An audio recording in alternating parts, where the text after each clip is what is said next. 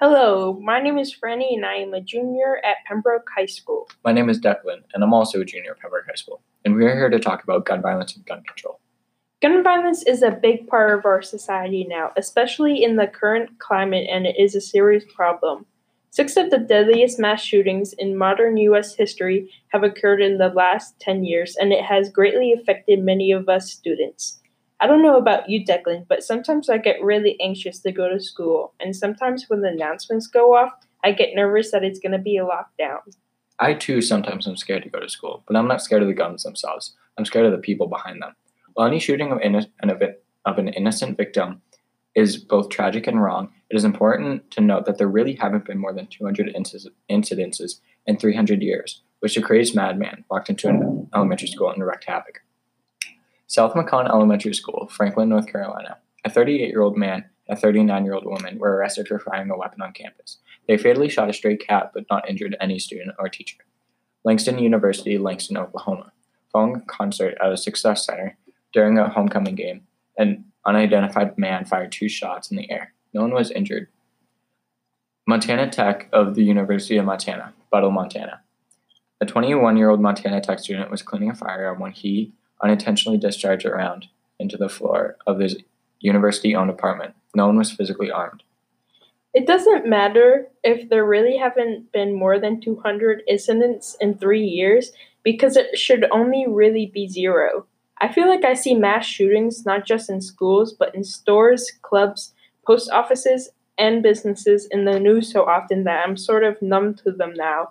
It's just a normal occurring thing that happens nowadays, and that is really terrifying. I think a way to suppress this anxiety of going to school and even just going out is to enforce stricter gun laws. A generation of children have grown up hiding under desks during active shooter drills and Americans of all ages have come to fear shootings at concerts, movie theaters, and churches. No other developed nation experiences mass shootings with the same terrifying frequency as the United States. The toll of American gun violence is horrific and it is on the rise. Over 1.2 million Americans have been shot in the past decade. Millions more have witnessed gun violence firsthand, and hundreds of millions, nearly every American, will know at least one victim of gun violence in their lifetime. Gun violence takes numerous forms, contributing to suicides, homicides, unintentional deaths, and law enforcement killings, as well as serious injuries. Any effort to save lives must include solutions that address the unique aspects of each of the categories of gun violence. And my views are the exact opposite. I think guns aren't the problem, people are. Mass shootings are scary, no doubt, but they're really are, they really are uncommon and largely unpreventable. Rifles are only Mm-hmm. rifles of any type, of which guns would be categorized as assault weapons, are only a subset. Only two percent of homicides in 2018. More than five times as many people were killed with knives than were killed with rifles. In the same year, more than twice as many people were killed with personal weapons such as hand, fists, or feet. Well, sure. If you only count rifles, guns violence doesn't seem that out of control. But when you add in handguns, shotguns, and other miscellaneous firearms, according to that very report you cited, guns of all types accounted for almost 75% of all murders in 2018. Since the beginning of human history, there have only been people with violent intent, and this will no doubt be the case until human history ends. What has changed very recently in American history is the wide and easy availability of guns. I'm not talking about mass shootings. Studies have proved that common sense has already told us. Places that have more and easier access to guns tend to have more gun deaths. New research reveals that the presence of firearms in a house can increase the deadliness of a domestic violence. A new study also finds that residents of states with higher levels of gun ownership are more likely to be shot to death by a family member or intimate partner. And recent studies have linked having a firearm in the home with increased rates of suicide, especially among youth. It is well known that laws written by Thomas Jefferson, agreed on by every member of that first Continental Congress, wanted to protect the use of guns. Jefferson wrote, A well regulated militia being necessary for the security of the free state, to the right of the people to keep and bear arms shall not be infringed. This basically means that every US citizen should have the right to own a gun in defense of themselves against a corrupt government. As such, no government legislation can infringe on the overall use of guns. As such, we need to focus on the people holding the guns and not the guns themselves. Hey, if you want to play militia with muskets that takes 20 seconds or more to load or more to load after one bullet fired, go for it. That was what state of the art weapons were back when the Second Amendment was written. The founders had no concept of the type of weapons that would be available today. And are you really arguing that in the 21st century, citizen militias are necessary to secure American sovereignty? If so, you're clearly unfamiliar with how, prof- how powerful the U.S. military is.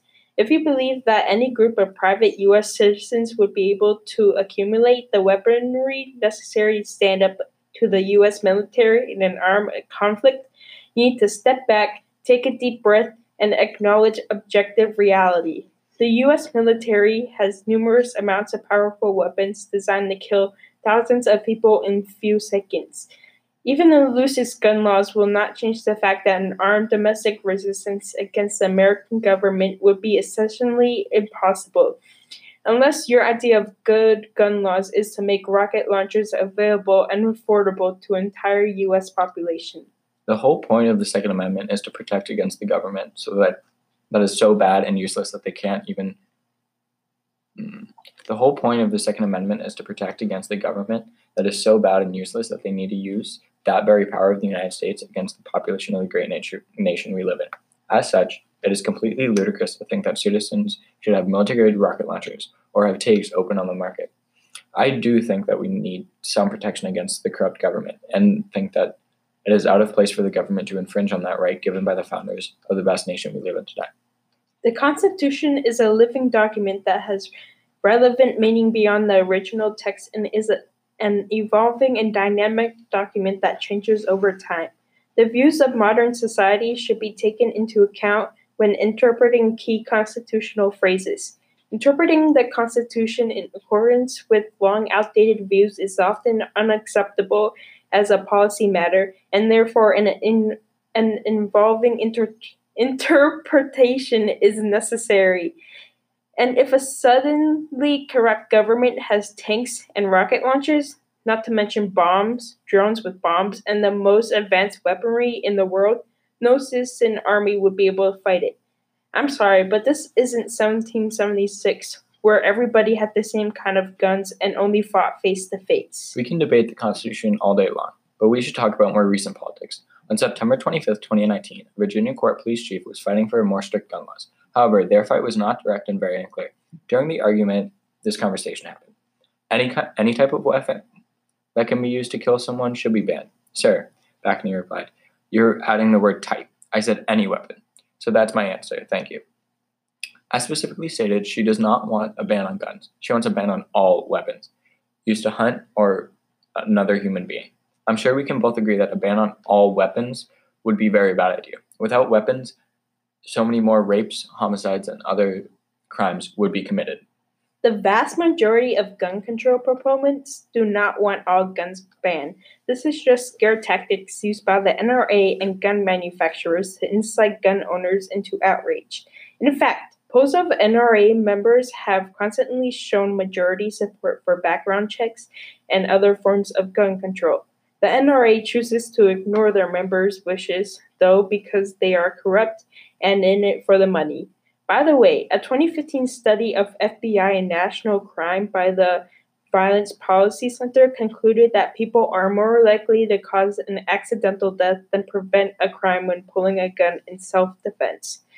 By the way, gun violence is the second leading cause of death among children overall and the first leading cause of death among black children.